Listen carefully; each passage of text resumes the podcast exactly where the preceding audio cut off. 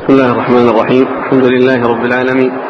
والصلاة والسلام على عبد الله ورسوله نبينا محمد وعلى آله وصحبه أجمعين. أما بعد قال الإمام الحافظ أبو عيسى الترمذي يرحمه الله تعالى قال في جامعه في كتاب البر والصلة باب ما جاء في الفحش والتفحش.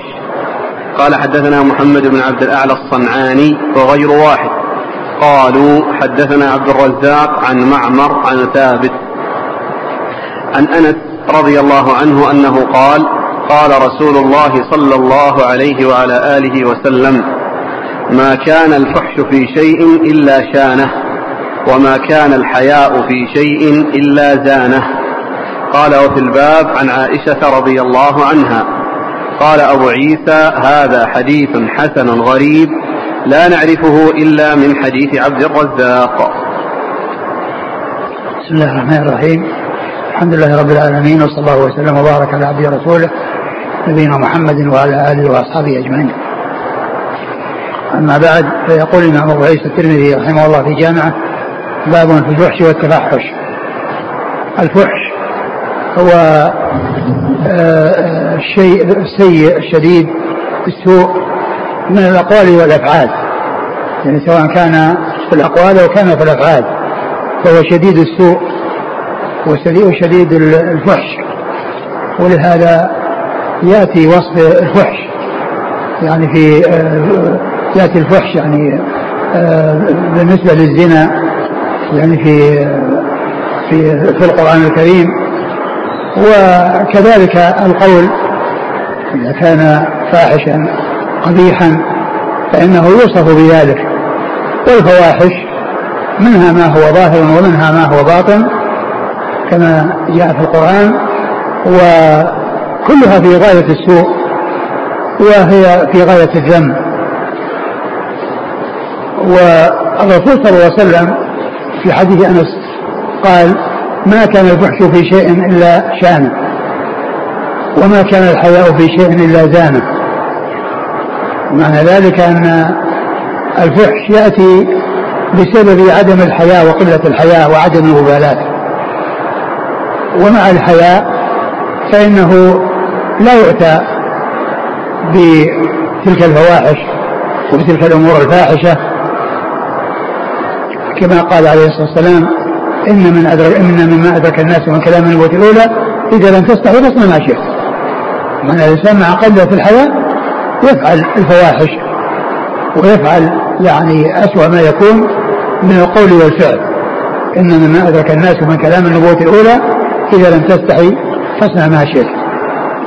فالفحش الذي هو يعني آه، سوء الفعل والقول أو أسوأ ما يكون من القول والفعل ما يكون في شيء إلا شأنه. ما يكون في شيء إلا شأنه. ومقابل ذلك الحياء الذي يمنع من الفحش ويمنع من الفواحش فإنه ما يكون في شيء إلا زانة. ما يكون في شيء إلا زانه ومع قلة الحياة وعدم الحياة يعني يقدم الإنسان على الفاحش من القول والفعل كما هو واضح من الحديث الذي أشرت إليه وفي صحيح البخاري إن مما أدرك الناس من كلام النبوة الأولى إذا لم تستحي فاصنع ما شئت. وهو يدل على سوء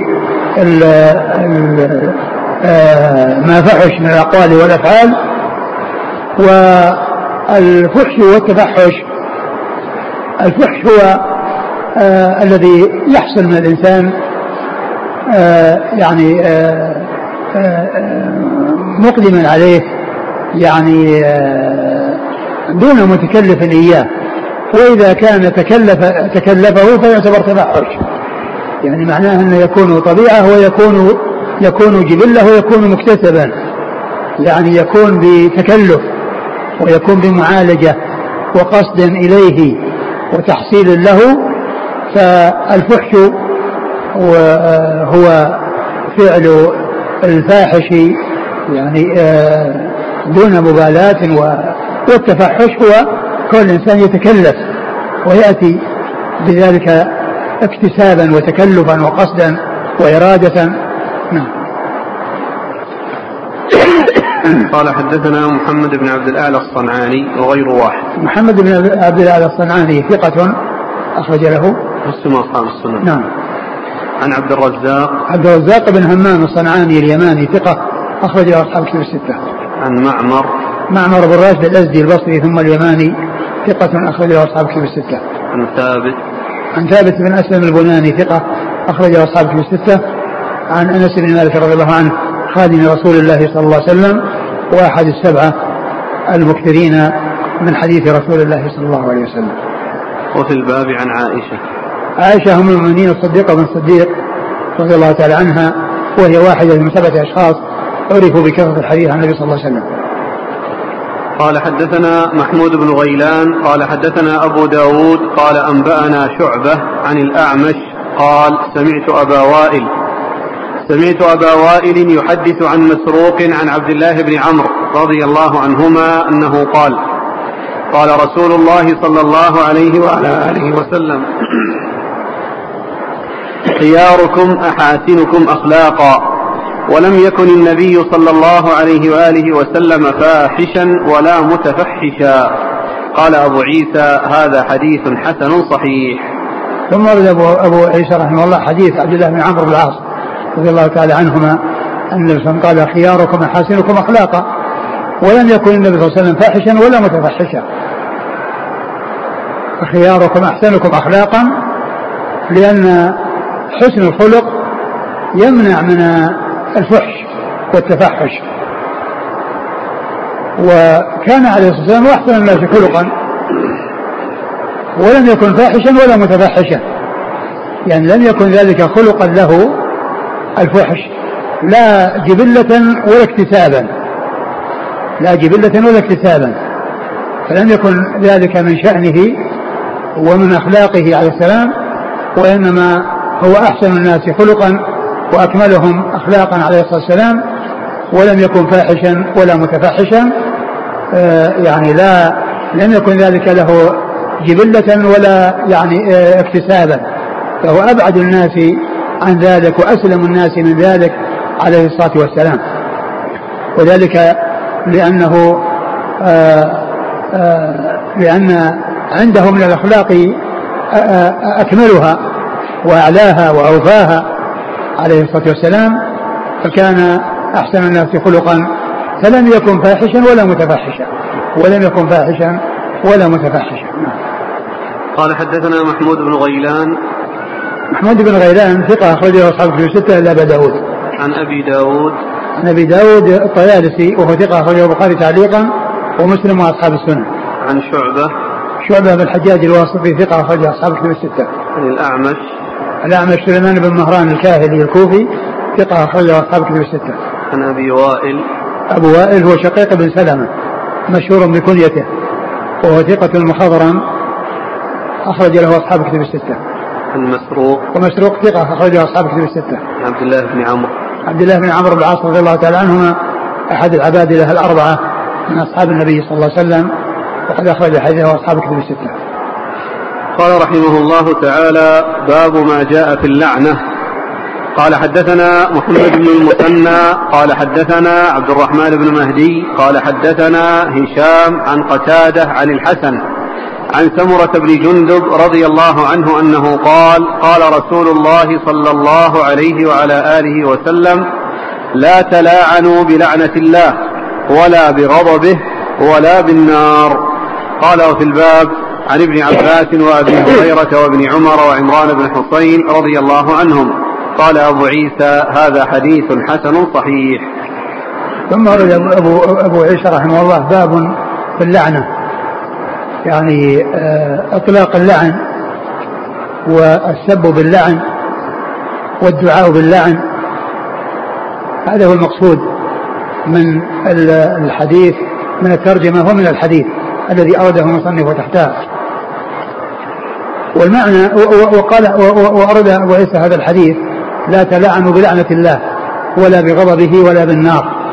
يعني أنه يعني لا يسب بعضكم بعضا فيلعنه فيدعو عليه باللعن فيقول عليك لعنة الله أو يقول غضب الله عليك أو يقول أدخلك النار أو جعل الله النار مثواك. يعني لا يدعو بعضكم على بعض بالسوء سواء كان باللعن أو بالغضب أو بالنار. يعني أن أن الإنسان لا يدعو على أخيه بأن آه، يحصل له هذا الأمر العظيم الذي هو الطرد من رحمة الله والسلامة من رحمة الله والبعد عن رحمة الله. وإنما يدعو له يدعو له بالخير ويدعو له بالسلام ويدعو له بالنجاة.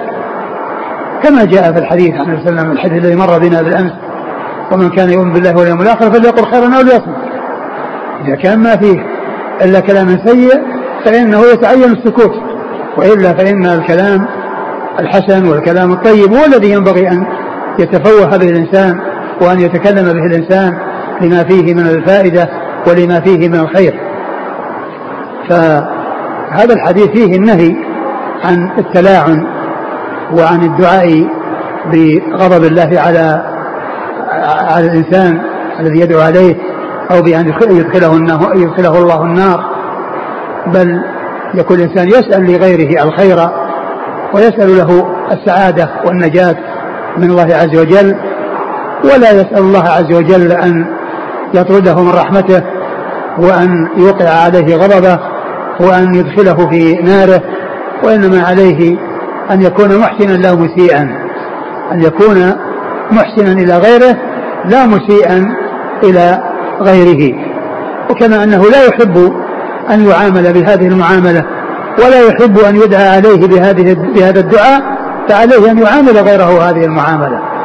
وألا يدعو على غيره بشر وبسوء لأنه هو كذلك لا يحب أن يدعى عليه بذلك فيعامل الناس بمثل ما يحب أن يعاملوه به كما قال عليه الصلاة والسلام فمن أحب أن يزحزح عن النار ويدخل الجنة فلتأتيه منيته وهو يؤمن بالله واليوم الآخر وليأتي إلى الناس الذي يحب أن يؤتى إليه أي يعامل الناس بمثل ما يحب أن يعاملوه به. نعم. لا تلاعنوا بلعنة الله ولا بغضبه ولا بالنار. نعم. يقول الأخ لعنة الله. هل يجوز يعني اللعن بدون التقييد؟ يعني مثل يقول يقول أقول اللعنة عليك أو لعنة الناس عليك. يعني معناها واحد. أقول معناها واحد لأنه قال اللعنة عليك أو لعنك الله أو أنت ملعون. كل ذلك كلام قبيح وبذيء. قال حدثنا محمد بن المثنى. محمد المثنى أبو موسى العنزي الملقب الزمن وهو ثقة أخرج له أصحاب كتب الستة وهو شيخ لأصحاب كتب الستة. عن عبد الرحمن بن مهدي. عبد الرحمن بن مهدي ثقة أخرجه أصحاب كتب الستة. عن هشام. هشام عن؟ قتادة. عن هشام هو بن حسان؟ ولا نعم. نعم؟ عن نعم. هشام بن حسان. هو ثقة أخرج أصحاب في الستة. وقتادة بن دعامة السدوسي ثقة أخرج أصحاب في الستة. عن الحسن. عن الحسن بن أبي الحسن وهو ثقة أخرج أصحاب في الستة. عن سمر رضي الله عنه وهو صحابي أخرجه أصحاب في الستة. وهذا الحديث من رواية الحسن عن سمرة وهو مدلس ويعني وقد عنعن ولم يصرح بالسماع وليس كل ما سمعه أو كل ما رواه الحسن عن سمرة يكون صحيحا وإنما صح من ذلك حديث الحقيقة و آه، وما جاء عنه بالعنعنة فإنه لا يعتبر لا يعني لا يعتبر آه، ثابتا ولكن هذا جاء له شاهد يعني جاء له شاهد يعني يعني بمعناه ف يعني يكون بذلك محتجا به. نعم. قال وفي الباب عن ابن عباس. ابن عباس عبد الله بن عباس بن عبد المطلب ابن عم النبي صلى الله عليه وسلم أحد العباد له الأربعة من الصحابة وأحد السبع المكثرين من حديث النبي صلى الله عليه وسلم. وأبي هريرة. وأبو هريرة عبد الرحمن بن صخري الدوسي أكثر الصحابة حديثا. وابن عمر. وابن عمر أحد السبع المكثرين من حديث النبي صلى الله عليه وسلم وهو أحد العباد له الأربعة. وعمران بن حصين وعمران بن حصين أبو نجيز وهو صحابي أخرجه اصحابه في الستة. بالنسبة للعن جاءت أسئلة في لعن المعين من الكفار أو من عصاة المسلمين اللعن يعني لا يكون لمعين إلا إذا عرف أنه مات على الكفر أما اللعن بالوصف اللعن بالوصف لعنة الله على الكافرين لعنة الله على الكاذبين لعنة الله على, على, على كذا. يعني فهذا جاء في الكتاب والسنة. وأما المعين وقال فلان ملعون أو لعن الله فلان فهذا لا يطلق على المعين إلا إذا عرف أنه مات على الكفر. ولهذا كان بعض العلماء يعني آآ آآ بعض المؤلفين مثل ابن كثير رحمه الله في البداية والنهاية فإنه إذا يعني لعن شخصا معينا قيد ذلك بكونه إن كان مات كافرا. يعني إذا مات على الكفر كما جاء في ترجمة أبي نصر الفارابي.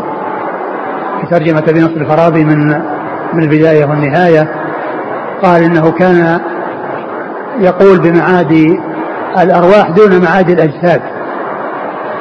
قال فعليه إن كان مات على ذلك لعنة رب العالمين. فعليه إن كان مات على ذلك لعنة رب العالمين.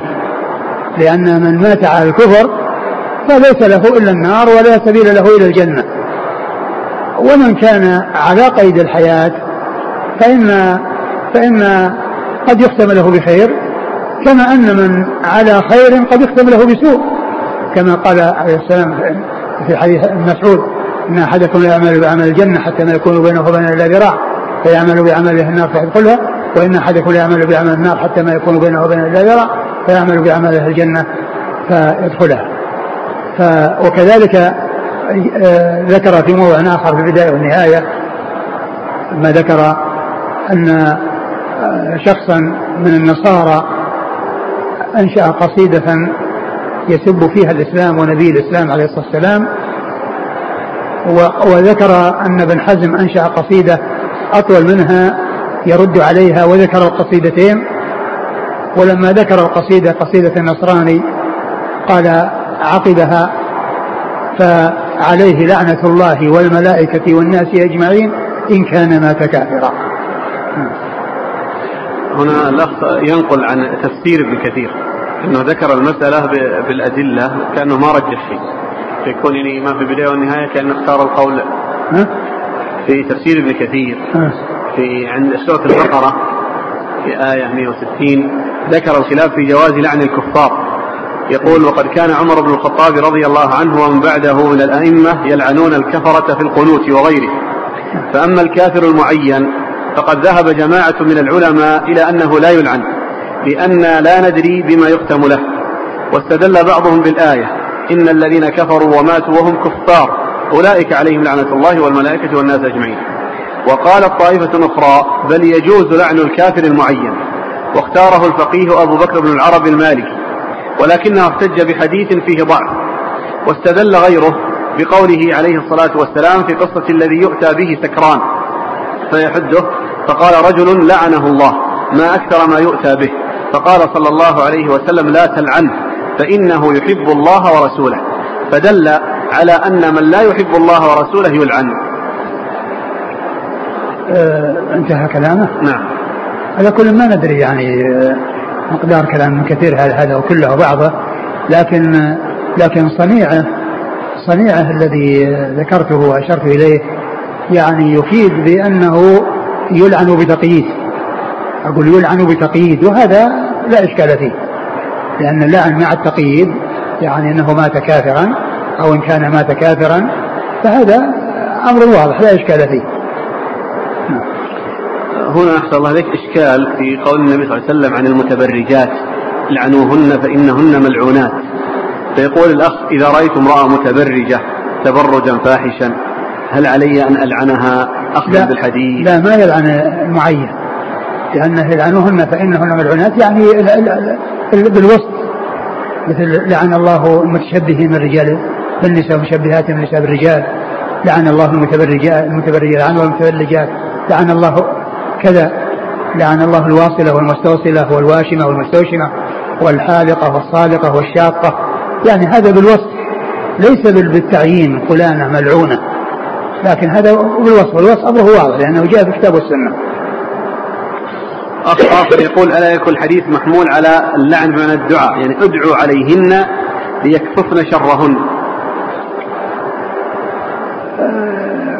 كونه يدعى لهن كونه يدعى لهن ويعني أولى من كونه يدعى عليهن. قال حدثنا محمد بن يحيى الأزدي البصري قال حدثنا محمد بن سابق عن إسرائيل عن الأعمش عن إبراهيم عن علقمة عن عبد الله رضي الله عنه أنه قال قال رسول الله صلى الله عليه وعلى آله وسلم ليس المؤمن بالطعان ولا اللعان ولا الفاحش ولا البذيء. قال أبو عيسى هذا حديث حسن غريب وقد روي عن عبد الله من غير هذا الوجه. ثم ورد ابو عيسى حديث ابن مسعود رضي الله تعالى عنه النبي صلى الله عليه وسلم قال ليس المؤمن بالطعان ولا باللعان ولا الفاحش ولا البذيء ولا الفاحش ولا البذيء. يعني والطعان واللعان يعني آه، مبالغة والفاحش يعني كما هو معلوم يعني يعني فيه شدة آه، آه، الشيء الذي يوصف بذلك. ولهذا يأتي الفحش يعني في الأمور الشديدة ويطلق على الزنا كما عرفنا في آيات من كتاب الله ويطلق على الأمر الخطير والأمر العظيم والفظيع من الأقوال والأفعال سواء كان قولا أو فعلا كل ذلك من الفحش ومن الفواحش ولا ولا, ولا الفاحش ولا البذيء. والبذيء يعني قيل إنه أعم من الفاحش لأن يعني البلاءة يعني آه، أعم من الفحش وتأتي ويأتي له الفحش من من البلاءة بلاءة اللسان وسلاطة اللسان وعدم آه، حفظ اللسان وعدم آه، عدم حفظه وحصول إطلاقه يعني في فيما يعود عليه وعلى غيره بالمضرة غيره قد لا قد لا يحصل له الضرر أقول ما يحصل له الضرر إذا كان إذا لم يكن لذلك أهل.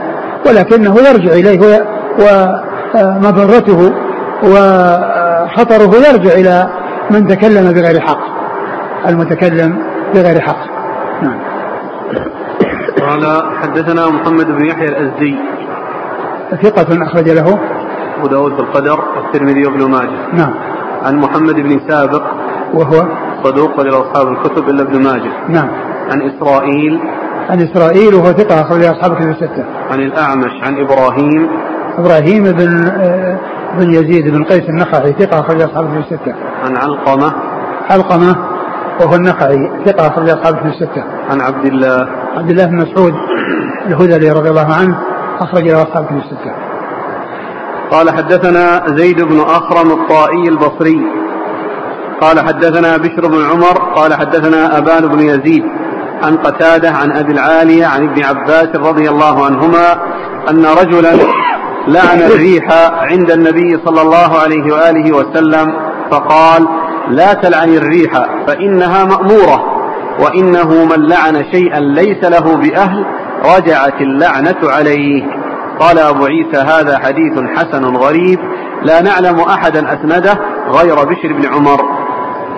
ثم ورد أبو عيسى هذا الحديث عن ابن عباس رضي الله عنهما أن أن رجلا يعني آه، آه، لعن ولا سب؟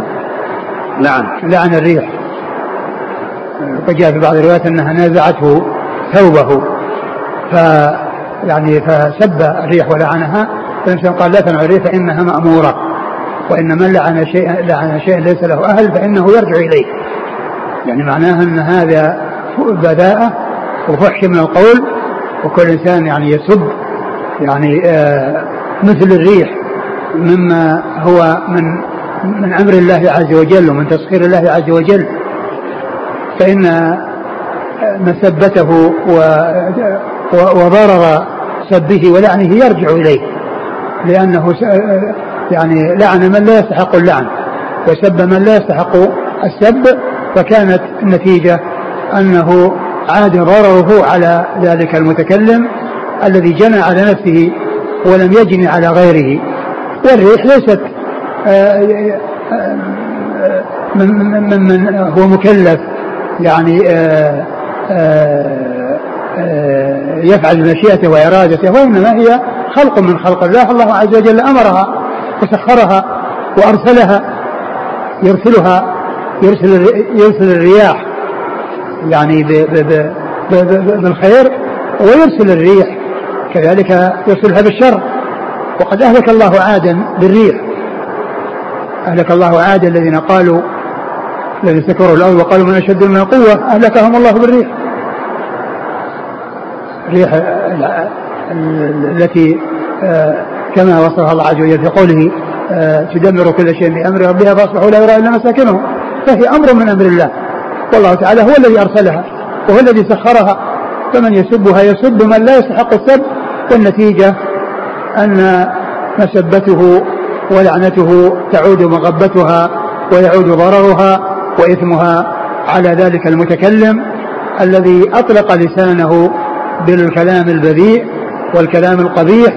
يسب آه، آه، آآ حتى من لا يعني يكون عنده مشيئة وإرادة وعنده تكليف وليس مكلفا كالبشر والجن والملائكة وإنما هو خلق من خلق الله. الله سبحانه يرسلها بالخير ويرسلها بالشر يرسلها بالرحمة ويرسلها بالعذاب.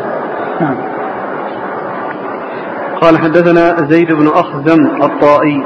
وهو؟ ثقة أخرج البخاري وأصحاب السنن. نعم. عن بشر بن عمر. وهو ثقة. أخرج أصحاب الكتب. نعم. عن أبان بن يزيد. أبان بن يزيد العطار. ثقة أخرج أصحاب في الستة إلا ابن ماجه. عن قتادة. عن قتادة عن أبي العالية. وأبي العالية هو رفيع آه الرياحي وهو ثقة أخرجه أصحابه في الستة. عن ابن عباس. نعم. قال رحمه الله تعالى: باب ما جاء في تعليم النسب. قال حدثنا أحمد بن محمد قال أخبرنا عبد الله بن المبارك عن عبد الملك بن عيسى الثقفي عن يزيد مولى المنبعث عن أبي هريرة رضي الله عنه عن النبي صلى الله عليه وعلى آله وسلم أنه قال تعلموا من أنسابكم ما تصلون به أرحامكم فإن صلة الرحم محبة في الأهل مسرات في المال منسأة في الأثر. قال أبو عيسى هذا حديث غريب من هذا الوجه. ومعنى قوله منسأة في الأثر يعني زيادة في العمر. ثم أبو عيسى باب في تعلم النسب. تعلم ولا تعليم؟ تعليم. تعليم النسب. آه النسب تعلمه آه المقصود منه آه معرفة الأقارب الذين على الإنسان أن يصلهم. والذين آه توصل بهم الرحم لأن مما جاءت به الشريعة وحثت عليه وحذرت من قطعه صلة الأرحام. والكتاب أو الباب الذي الكتاب الذي فيه الباب هذا وغيره باب البر والصلة. باب البر والصلة يعني بر الوالدين وصلة الأرحام وما يعني يتبعهما أو يتبع ذلك. ودخوله يعني في هذا الباب اللي هو صلة الأرحام آه واضح لأن تعلم النسب يعرف به الرحم التي توصل. كل إنسان يعرف يعني أعمامه ويعرف آه، يعني آه، أجداده ويعرف أبناء أعمامه وخالاته وأخواله وخالاته وهكذا. يعني يعرف أقربائه حتى يصلهم ببره وإحسانه ودعائه وزيارته. ويعني آه، إيناسه فالرحم جاء آه، الأمر بوصلها في الكتاب والسنة وجاء التحذير من قطعها. فيكون التعلم آه، لأنه يؤدي إلى فعل شيء واجب. يؤدي إلى شيء فيه شيء واجب هو صلة الأرحام. ومعلوم أنها متفاوتة صلة الرحم. قد يعني آه يعني آه كل من كان أقرب فهو أشد وأعظم يعني بأن يوصل. و آه وكل ما كان يعني أبعد فإنه يكون دون ذلك. ولكن كل إنسان يعرف يعني آه، نسبه يعني القريب يعني مثل آبائه. ويعني آه، آه، أعمامه. وأعمام أبيه وأعمام يعني جده وهكذا يعني آه إلى يعني الجد الرابع وقريب من ذلك. فإن معرفة ذلك من الأمور المطلوبة لأن الرحم لا توصل إلا بمعرفة النسب ومعرفة الأقارب الذين يربطهم بالإنسان رابطة نسب. وقد أورد المصنف رحمه الله هذا الحديث تعلموا من أنسابكم ما تصلون به أرحامكم. تعلموا من أنسابكم ما تصلون به أرحامكم. يعني هذا هو السبب في التعلم لأن الرحم ما توصل بالمعرفة. والمعرفة تكون بمعرفة الأقارب منهم حتى يوصلوا. فمن شارك الميت في من شارك آه، آه، آه، من شاركه في أبيه فهو إخوان ومن شارك في جده فهم أعمام وهكذا. وهم طبقات بعضها فوق بعض. وكل ما كان أقرب فهو أولى مثل الأخ. فإنه مقدم على على العم. والعم مقدم على ابن العم.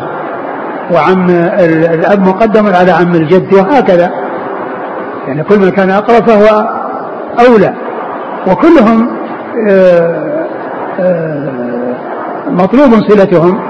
لكن بعضهم أهم من بعض وبعضهم أولى من بعض. تعلموا من أنسابكم ما تصلون به أرحامكم. إذا الحديث نفسه يدل على المقصود من هذا التعلم. لأنه قال ما تصلون به أرحامكم. ما تصلون به أرحامكم. فإن صلة الرحم آه، محبة في الأهل. يعني معناه أن الأهل واللي هم الأقارب يعني هذه الصلة آه، تكسب المودة والعطف والتآلف بينهم. محبة في الأهل مثرات في الرزق لأنها تزيد. فالرزق سبب في كثرة الرزق. ومنسأة في الأثر. منسأة في الأثر. يعني آه، فسر كما ذكره المصنف بأنه آه، طول العمر وزيادة في الأجل. ومن المعلوم أن الآجال ثابتة ومقدرة ولا تزيد ولا تنقص. وكل إنسان له أجل لا يتقدم عليه ولا يتأخر. لكن معنى كون آه، صلة الرحم أنها سبب في طول العمر أن الله عز وجل يكون قد قدر أن هذا الشخص يكون عمره طويل وقدر أن يكون واصلا. يعني فقدر السبب والمسبب. قدر الغاية والشيء الذي يوصل إلى هذه الغاية. وكل ذلك بقضاء الله وقدره. والأجل ثابت. لكن الله عز وجل لما قدر الآجال قدر الأعمار قدر أن هذا يكون عمره طويل وقدر أنه يكون واصلا في رحمه فكان هذا السبب الذي هو صلة الرحم. الله تعالى قدرها وهي تحصل من العبد بكسبه وإرادته ومن الله تعالى بقضائه وقدره وخلقه وإيجاده. فكان يعني آه، آه، قدر السبب والمسبب فيكون هذا معناه. ليس معنى ذلك أن الإنسان يكون له عمر معين ثم بعد يصل رحمه وبعدين يغير ويزاد وأن الله كتب اللوح المحفوظ أنه يكون كذا ولما وصل زاد لا. الأعمار مقدرة. إذا جاء أجلهم لا ساعة ولا يستقدمون. لا يتقدم ولا يتأخر الإنسان على أجله. لكن الله قدر الغايات وقدر أسبابا توصل إلى الغايات. قدر أن هذا عمر طويل وقدر أنه يكون واصلا. وجعل هذا الوصل هو سبب تلك الزيادة التي حصلت له وقدرت له وكتبت أن يكون عمره طويلا. نعم. قال حدثنا أحمد بن محمد. هو المروزي وهو ثقة أخرج له. البخاري والترمذي والنسائي. البخاري والترمذي والنسائي نعم. عن ابن المبارك عبد الله المبارك عبد الله المبارك المروزي ثقة أخرج أصحاب في الستة. عن عبد الملك بن عيسى الثقفي. وهو مقبول أخرج له. الترمذي. الترمذي. عن يزيد مولى المنبعث.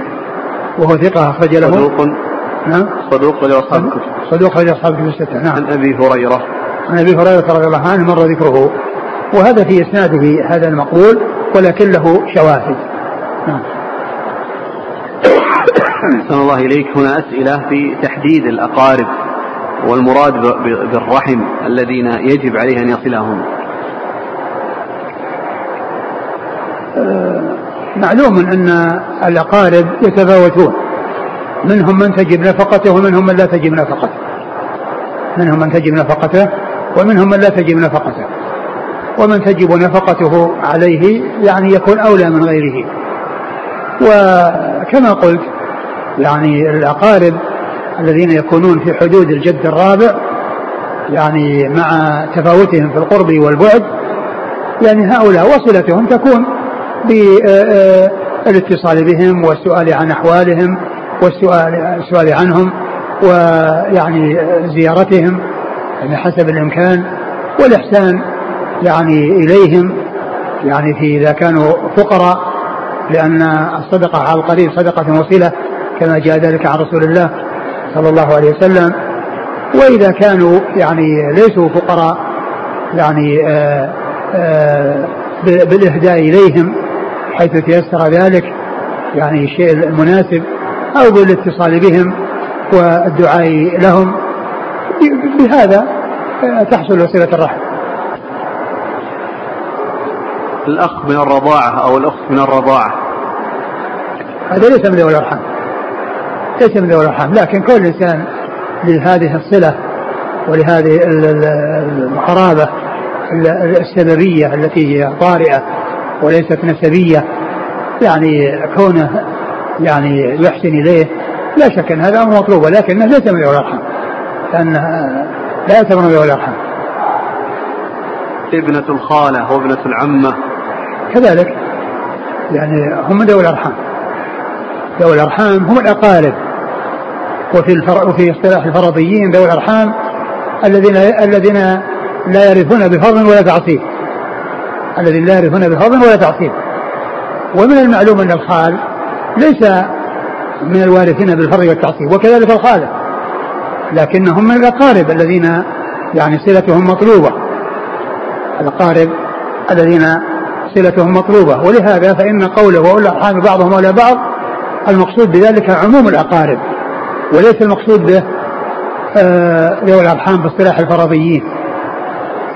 باصطلاح الفرضيين. وإنما المقصود به الأقارب الذين يرثون بالفرض والتقدير وبغير آه، وكذلك غير الذين غيرهم الذين ذوي الأرحام يعني آه، الذين لا يرثون بالفرض ولا بالتعصيب. كل هؤلاء يقال لهم يعتبرون من ذوي الأرحام. فذوي الأرحام يعني في في اللغة وفي آه، عرف الشرع وفي في, الشرع أعم من ذوي الأرحام في اصطلاح الفقهاء في اصطلاح الفرضيين. إذا كان الأرحام بعضهم من الكفار. يعني آه، هذا تكون أعظم صلة لهم بأن يدعون إلى الإسلام بأن يدعوا إلى الإسلام. وأن يعني يحسن إليهم إذا احتاجوا إلى إحسان. وكذلك أيضا إذا كان الإحسان إليهم يعني سببا في هدايتهم وفي إسلامهم فإن الإنسان يفعل ذلك. مثل ما هو معروف في المؤلفة قلوبهم. فإذا كان يعني آه، أقرباء الإنسان أو لا الإنسان أقرباء كفار وعمل على هدايتهم وبدعائهم إلى الإسلام وبمعاملتهم معاملة طيبة وبالإحسان إليهم آه، مما يكون سببا في إسلامهم فهذا أعظم ما يكون من البر والصلة. ومن المعلوم أن من أعظم ما توصل به الأرحام آه، الدعوة إلى الخير والتحذير من الشر. لأن هذا من أعظم ما توصل به الرحم. الإنسان يحسن إلى أقاربه بهدايتهم وبالسعي إلى هدايتهم وإنقاذهم من الضرر ومن ما فيه الهلاك لا شك أن هذا من أعظم ما توصل به الرحم. وهذا يحصل في حق الكفار. وكذلك الإحسان إليهم يحسن إليهم كما قال الله عز وجل فإن هاكم الله عز وجل يقاتلكم الدين ولا يخرجكم دينكم أن تبروهم وتقسطوا إليهم إن الله يحب المقسطين من الأسئلة إذا كانت في صلة الرحم وزيادة الأقارب مفسدة كوجود الأجنبيات مثلا والكلام معهن؟ كيف؟ كوجود يقول أجنبيات والكلام معهن. آه هذا يعني صلة الرحم بهذا تكون بالدعوة إلى الابتعاد عن الأمور المنكرة وبيان الحق والهدى. ويعني آه، كونه يعني آه، يحصل الزيارة ويكون يعني نساء كاشفات وهن أجنبيات يكون عنده ويختلطن به فإنه ليس له ليس له أن يفعل ذلك ولكنه ينصح يعني صاحب البيت بأن يسعى إلى تخليص أهله من هذا الأمر المنكر وكذلك أيضا ينصح يعني النساء اللاتي يكن آه، عندهن يعني هذا الأمر المحذور ليبتعدن من هذا الأمر المحذور. وأما كونه يأتي ويجلس معهن وهن كاشفات يعني ينظر إليهن وينظرن إليه هذا لا يجوز.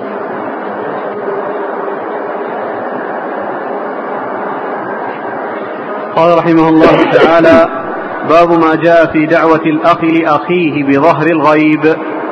قال حدثنا عبد بن حميد قال حدثنا قبيصة عن سفيان عن عبد الرحمن بن زياد بن أنعم عن عبد الله بن يزيد عن عبد الله بن عمرو رضي الله عنهما عن النبي صلى الله عليه وآله وسلم أنه قال ما دعوة أسرع إجابة من دعوة غائب لغائب. قال أبو عيسى هذا حديث غريب لا نعرفه إلا من هذا الوجه والإفريقي يضعف في الحديث. وهو عبد الرحمن بن زياد بن أنعم وعبد الله بن يزيد هو أبو عبد الرحمن الحبلي.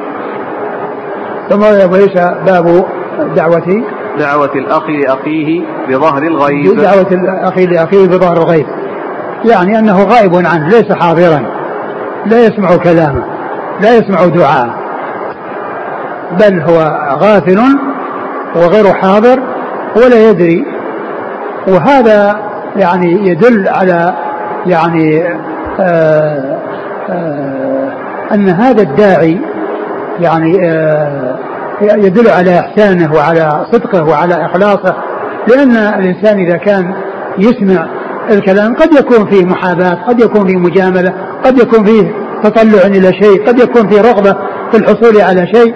أما إذا كان يدعو له وهو غائب عنه ولا يدري عنه فهذا لا يوجد فيه يعني هذه الأمور التي قد تكون التي تكون محذورة.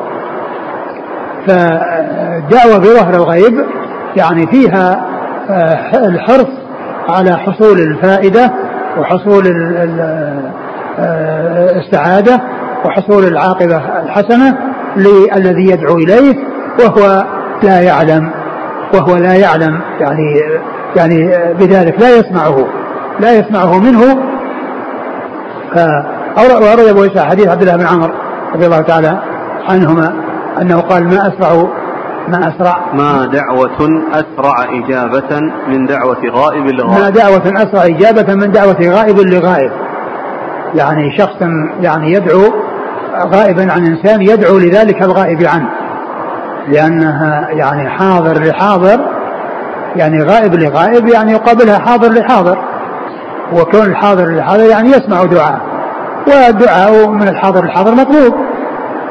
ولكن دعاء الغائب للغائب لا شك أنه أعظم وأفضل لأن يعني هذا قد يكون يعني يترتب عليه شيء وقد يكون مقصودا به امور أخرى.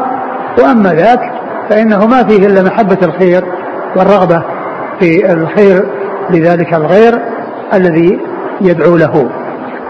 فالحديث يعني يدل على فضل الدعوة لأخيه بظهر الغيب ولكن الحديث في نفسه حديث ضعيف لأن في عبد الرحمن الأفريقي وهو ضعيف. قال حدثنا عبد بن حميد. عبد بن حميد هو ثقة أخرج البخاري تعليقا ومسلم والترمذي. نعم. عن قبيصة. قبيصة بن عقبة هو صدوق ربما خالف. أخرجه أصحاب الكتب. نعم. عن الثوري عن سفيان. عن سفيان هو الثوري ثقة أخرج أصحاب الكتب الستة. عن عبد الرحمن بن زياد بن أنعم. وهو ضعيف أخرج ضعيف في حفظه البخاري في المفرد وأبو داود والترمذي وابن ماجه. نعم. عن عبد الله بن يزيد. وهو الحبلي أبو عبد الرحمن الحبلي وهو ثقة أخرج له. خالد المفرد ومسلم وأصحاب السنن. نعم. عن عبد الله بن عمرو. نعم. قال رحمه الله تعالى باب ما جاء في الشتم.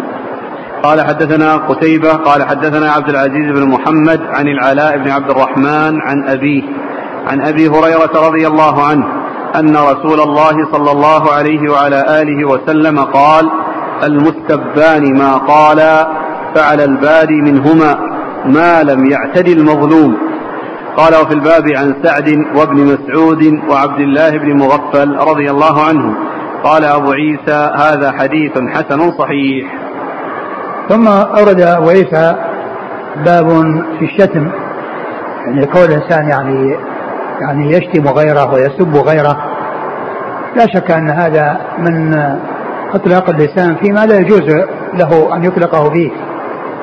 والرسول صلى الله عليه وسلم قال من كان يؤمن بالله واليوم الآخر فليقل خيرا أو ليصمت فإذا لم يكن الكلام في خير فإن السلامة في السكوت والصمت وعدم إطلاق اللسان في أمور تعود عليه بالمضرة ويعني تفسد العلاقة بينه وبين غيره وتسيء إلى غيره. بل عليه أن يكون محسنا للغير لا أن يكون مسيئا إليهم. قد أورد الحديث عن النبي صلى الله عليه وسلم أنه قال المستبان يعني ما قال فعل البادي منهما ما لم يعتدي المظلوم. ما لم يعتدي المظلوم. المستبان أي المتشاتمان اللذان كل واحد منهما يسب الآخر. على البادي منهما لأنه هو الذي تسبب في حصول السب. وإذا كان السب من الآخر الذي سب في البداية يعني ليس فيه زيادة فإن الإثم على البادي.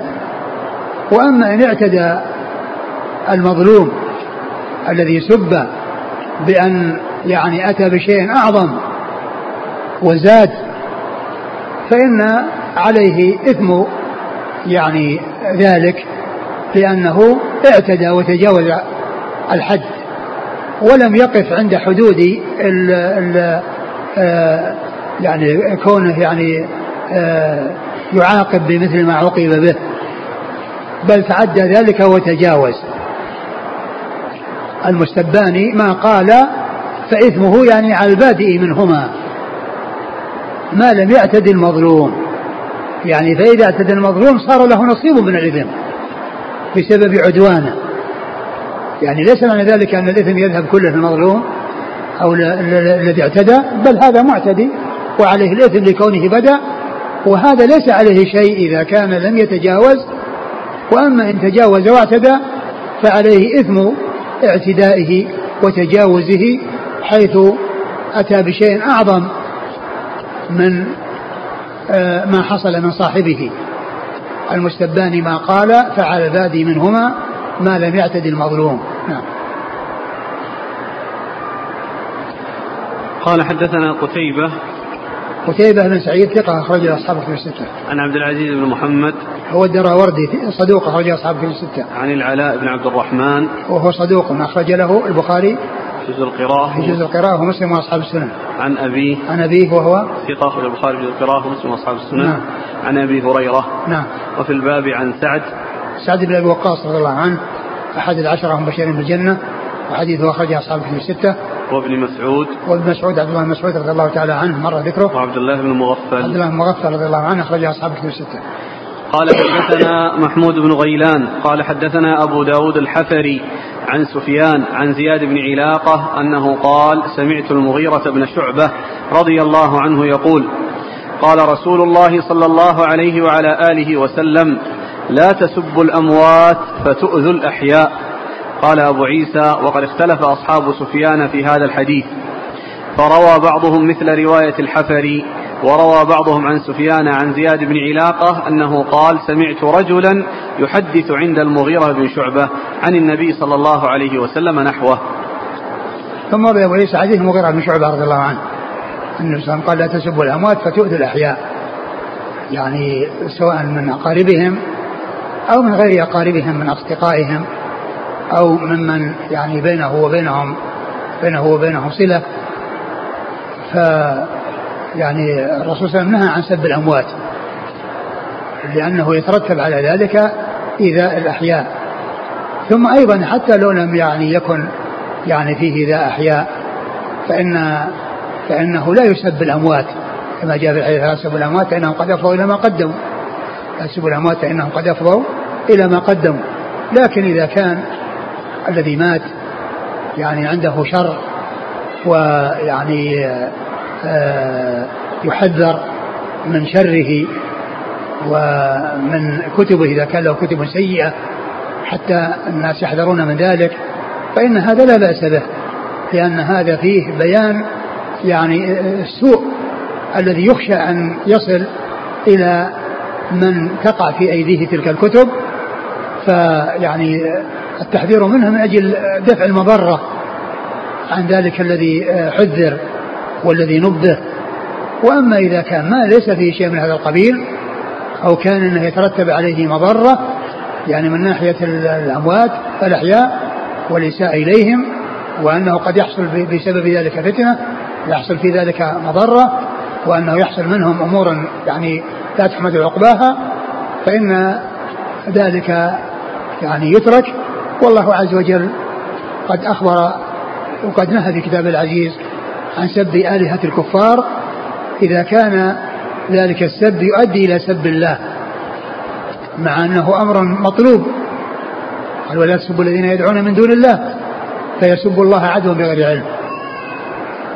لأن هذا من من آه، من سد الذرائع التي توصل إلى الأمر المحرم مع أن تلك الذريعة محمودة. ومطلوبة وهي أن آلهة الكفار أهل للسب. ولكن إذا كانت هذه المسبة تؤدي إلى سب الله وإلى آه، يعني آه، الكلام في الله عز وجل فإن فإنه يترك ذلك كما جاء في هذه الآية الكريمة. نعم. قال حدثنا محمود بن غيلان عن أبي داود الحفري. أبو داود الحفري هو عمر بن سعد وهو ثقة أخرجه مسلم وأصحاب السنن. وهو الحفري نسبة إلى محلة بالكوفة. إلى محلة بالكوفة يقال لها الحفر فهذه نسبة إليها. عن سفيان عن زياد بن علاقة. سفيان هو الثوري وزياد بن علاقة ثقة أخرج له. أصحاب الكتب. نعم. عن المغيرة بن شعبة. المغيرة بن شعبة رضي الله عنه أخرج له أصحاب الكتب الستة. قال اختلف أصحاب سفيان في هذا الحديث فروى بعضهم مثل رواية الحفري وروى بعضهم عن سفيان عن زياد بن علاقة قال سمعت رجلا يحدث عند المغيرة بن شعبة عن النبي صلى الله عليه وسلم نحوه. نعم يعني ما في تنافي لأنه يمكن يعني سمعه وسمعه من المغيرة. الحديث فيه لا تسبوا الأموات فتؤذوا الأحياء. الأخ يسأل هل في حديث آخر يقول اذكروا محاسن موتاكم. لا هو الذي ورد لا تسبوا الأموات فإنهم قد أفضوا إلى ما قدموا. أما هذاك ما أتذكر. أذكر قال رحمه الله تعالى باب. قال حدثنا محمود بن غيلان قال حدثنا ومعلوم أن المحاسن يعني ذكرها يعني من أجل الترغيب يعني في يعني في هذه الأفعال يعني أن ذلك مطلوب ولا بأس به. ولهذا يعني نجد إن المؤلفين انهم يؤلفون يعني في الأشخاص يعني الذين قد ماتوا يذكرون ما هم عليه من الصفات الحميدة ومن الأخلاق الكريمة وذلك لبيان حالهم وأيضا لما في سماع ذلك من الفائدة آه، آه، لمن آه، آه، قد يحصل لها الاستفادة وذلك بفعل هذه الأفعال التي حمدوا عليها وأثني عليهم فيها فيكون ذلك سببا في الاقتداء بهم والاتساع بهم. قال رحمه الله تعالى باب قال حدثنا محمد بن غيلان قال حدثنا وكيع قال حدثنا سفيان عن زبيد بن الحارث عن أبي وائل عن عبد الله بن مسعود رضي الله عنه أنه قال قال رسول الله صلى الله عليه وعلى آله وسلم سباب المسلم فسوق وقتاله كفر. قال زبيد قلت لأبي وائل أأنت سمعته من عبد الله؟ قال نعم. قال قال أبو عيسى هذا حديث حسن صحيح. ثم أورد أبو عيسى حديث عبد الله مسعود رضي الله عنه أن وسلم قال سباب المسلم فسوق وقتاله كفر. والمقصود من قوله سباب المسلم فسوق هذا هو محل الشاهد للترجمة الذي هو الشتم. لا هو جعله باب. باب, باب نعم. هو يعني الباب يعني بدون ترجمة كالفصل من الباب الذي قبله. ومعلوم الباب الذي قبله يعني في الشتم وهذا أيضا فيه شتم. يعني فيه شتم ووصف وبيان وصف من حصل ذلك بأنه فسق وخروج عن الطاعة. سباب المسلم فسوق يعني آه، مسبته ويعني فسوق يعني يعني من يحصل من ذلك فإن ذلك يعتبر فسقا منه وقتاله كفر وقتاله كفر يعني في بيان خطورة قتال المسلم وقتله. وإن كان كفرا دون كفر إلا أن ما أطلق عليه الكفر يعني يدل على خطورته وعلى يعني أنه خطير وأنه عظيم وأنه ليس بالأمر الهين. ف يعني السباب يعني يوصف صاحبه أنه يعني عنده فسق وهذا القتال يوصف صاحبه بأن عنده كفر ولا شك أن الوصف بالفسق والوصف بالكفر وإلا أنه كل كفر مخرجا من الملة إلا أنه يعني يدل على سوء من حصل منه ذلك ويدل على خطورة آه ذلك الذي آه ينتهي بصاحبه إلى أن يوصف بالفسق أو وينتهي به إلى أن يوصف بالكفر قال حدثنا محمود بن غيلان عن وكيع وكيع بن الجراح الرؤاسي الكوفي ثقة أخرج أصحاب في الستة. عن سفيان عن زبيد بن الحارث. سفيان هو الثوري مر ذكره وزبيد بن الحارث اليامي ثقة أخرج أصحاب في الستة. عن أبي وائل عن عبد الله بن مسعود. نعم. أحسن الله إليك يقول السائل جاء هذا الحديث في البخاري في كتاب الإيمان باب خوف المؤمن من أن يحبط عمله وهو لا يشعر السؤال هل هذا الكفر يحبط العمل مع أنه كفر لا يخرج من الملة لا يحبط العمل إلا إذا كان استحلالا يعني أما بدون الاستحلال فإنه كفر دون كفر. إشكال يعني في تبويب البخاري باب خوف المؤمن من أن يحبط عمله وهو لا يشعر. وأورد هذا الحديث. ما أدري عن وجه وهذا الأخ يقول هل يساوي هذا الحديث في المعنى حديث من ترك صلاة العصر حبط عمله حيث أنه ليس كفرا بواحا ومخرجا من الملة؟ هنا ما فيه هنا ذكر كفر هنا. هنا قال حبط عمله. طبعا يعني آآ آآ إذا كان يعني تاركا ذلك يعني متعمدا يعني يعني جاحدا فلا شك أنه يحبط عمله. وأما إذا لم يكن كذلك فإنه لا شك أنه على خطر عظيم.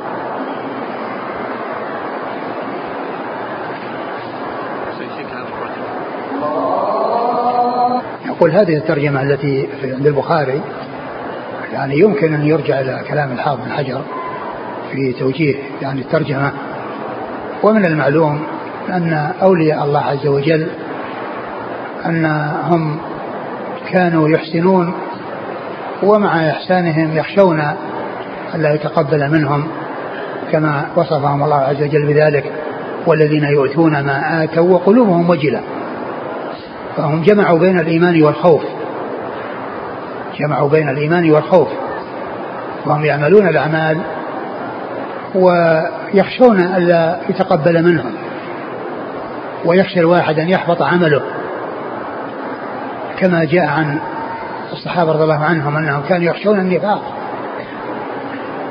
مع أنهم سلمون من النفاق. فهذا شأن المؤمن يجمع بين الإيمان والخوف. يجمع بين الإيمان والخوف. والذين يؤتون ما آتوا وقلوبهم وجلة أنهم إلى ربهم راجعون. لأنهم إلى ربهم راجعون فهم يعملون ما يعملون ويخشون ألا يتقبل منهم. ويخشون أن تحبط أعمالهم. كما جاء في قصة ثابت بن قيس بن شماس رضي الله عنه الذي كان جهوري الصوت خلقة صوته رفيع الله جبله على ذلك. ولما نزلت يا أيها الذين آمنوا لا ترفعوا أصواتكم فوق صوت النبي والذي جروا له بالقول كجهر بعضكم لبعض أن تحبط أعمالكم وأنتم لا تشعرون.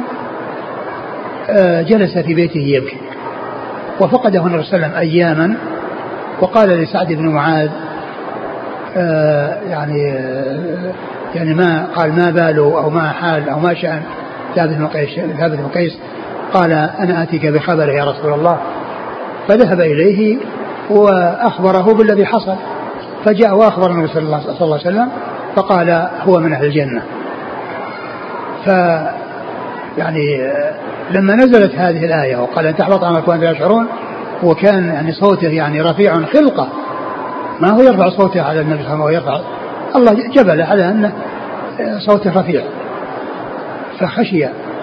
فهذا شأن أولياء الله وعائشة أم المؤمنين رضي الله عنها لما أورد الحافظ آه الإمام ابن القيم رحمه الله في كتابه جلال الأفهام في الصلاة والسلام على خير الأنام عندما ذكر آل النبي صلى الله عليه وسلم ترجم بترجمة مختصرة لأمهات المؤمنين.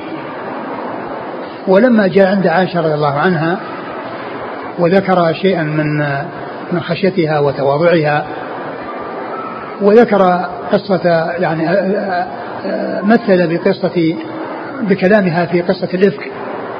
لما نزل الله براءتها في آيات تتلى في سورة النور قالت عن نفسها ولا شأني في نفسي أهون من أن ينزل الله في آيات تتلى. كنت أتمنى أن يرى النبي صلى الله عليه وسلم في منامه رؤيا يبرئني الله بها.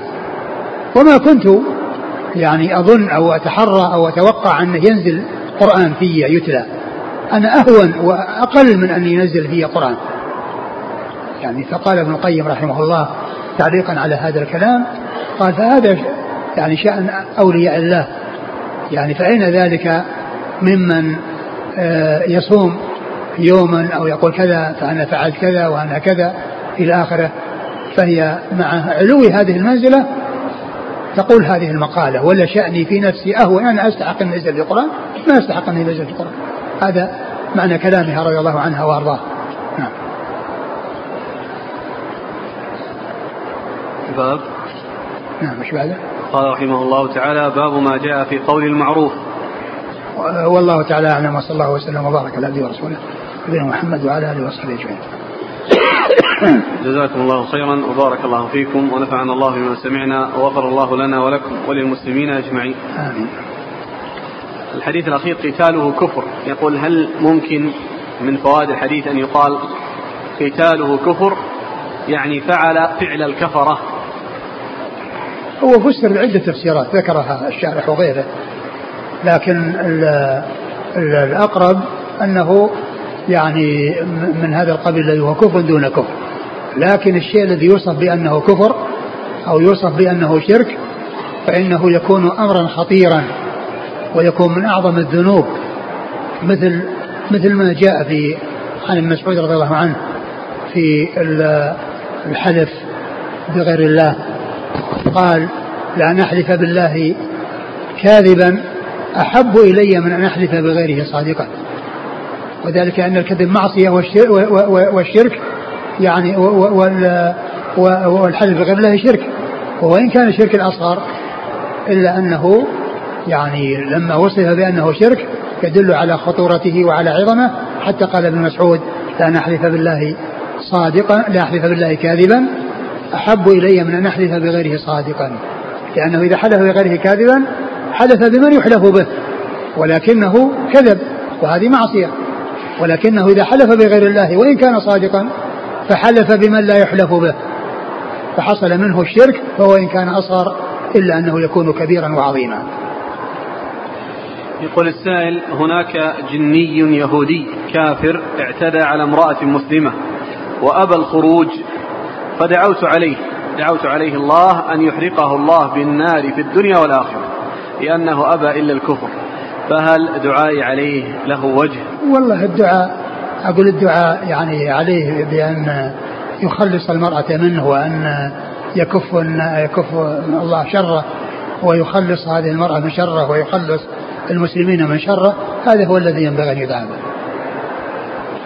هذا السائل يقول كيف نوفق بين الحديث الذي درسناه في النهي عن اللعنة اللعنة المعين وحديث أن هناك رجل اشتكى إلى النبي صلى الله عليه وسلم جاره فأمره بإخراج أثاثه من البيت فلما رآه الناس جعلوا يلعنون ذلك الجار المسيء ثم جاء هذا الجار المسيء إلى النبي صلى الله عليه وسلم وطلب أن يأمر جاره بإدخال أثاثه ولا يسيء إليه. فالإشكال كيف الآن يلعن الصحابة؟ يعني يبدو والله أعلم أن هذا المقصود به السب وليس به اللعن كان لعنة الله عليه وإنما هو السب. وقد يطلق على السب أنه لعن. يعني لأن لأنه اللعن هو سب لأنه طرد دعاء بالطرد من رحمة الله عز وجل. فيكون من هذا القبيل يعني يكون من هذا القبيل يعني معناه أنه حصل سب. كيف يوجه حديث النبي صلى الله عليه وسلم؟ الدنيا ملعونة ملعون ما فيها مع أن الدنيا من خلق الله عز وجل. الحديث صحيح. ولكن المقصود من ذلك أنها يعني آه أن, أن, أن, أن, أن, أن كل يعني ما يحصل يعني من المعاصي ومن الفسوق فهو يعني موصوف بهذا الشيء وهو خلاف الحق. ولهذا قال لا ذكر الله وما والاه وعالم ومتعلم إلا ذكر الله وما والاه. فكل ما كان ذلك فإنه مستثنى. يقول يا شيخ أمي في الرياض وأنا أسكن في المدينة. وقد قررت أن أصلها وأزورها كل شهر مرة. وقالت لي زوجتي هذا كثير وفيه مشقة عليك. يقول وأنا لا أبالي بالمشقة فبماذا تنصحني؟ أفعل ما قررت أو أن هذا؟ والله لا شك أن ذهابك إليها لا سيما والمكان قريب تذهب في الخميس والجمعة ويعني وكذلك إذا كنت تتصل بها لا شك أن هذا وإذا اتفقت معها على شيء ويعني أو أنها موافقة لك على أن تزيد أو تنقص أو طلبت منك زيادة افعل. وإن طلبت منك يعني التأخير أو أنه يعني أن هذا مشقة عليك وأنك لا تأتي إلا يعني في الشهرين مرة فإنه يفعل ذلك. ولكن آه ما أنعم الله به في هذا الزمان من سهولة الاتصال والكلام الذي يكون كأنه مع من يكون في مكان بعيد كأنه حاضر معه يحادثه ويخاطبه ويطمئن إليه. فإنه يحصل بذلك يعني فائدة. والحاصل أن أنك تنظر إلى حالها. فإذا كنت ترى أنها ترغب منك أنك تأتي بشيء أكثر من هذا الذي قلته فزد. وإن كنت وإن كانت ترى أنها أن ذلك مشقة عليك وأنها ترى أنك تتأخر وتزيد على هذا المقدار فهذا يرجع إلى يعني ظروفها وإلى ما تراه من حالها وما يجري بينك وبينها. جزاكم الله خيرا وبارك الله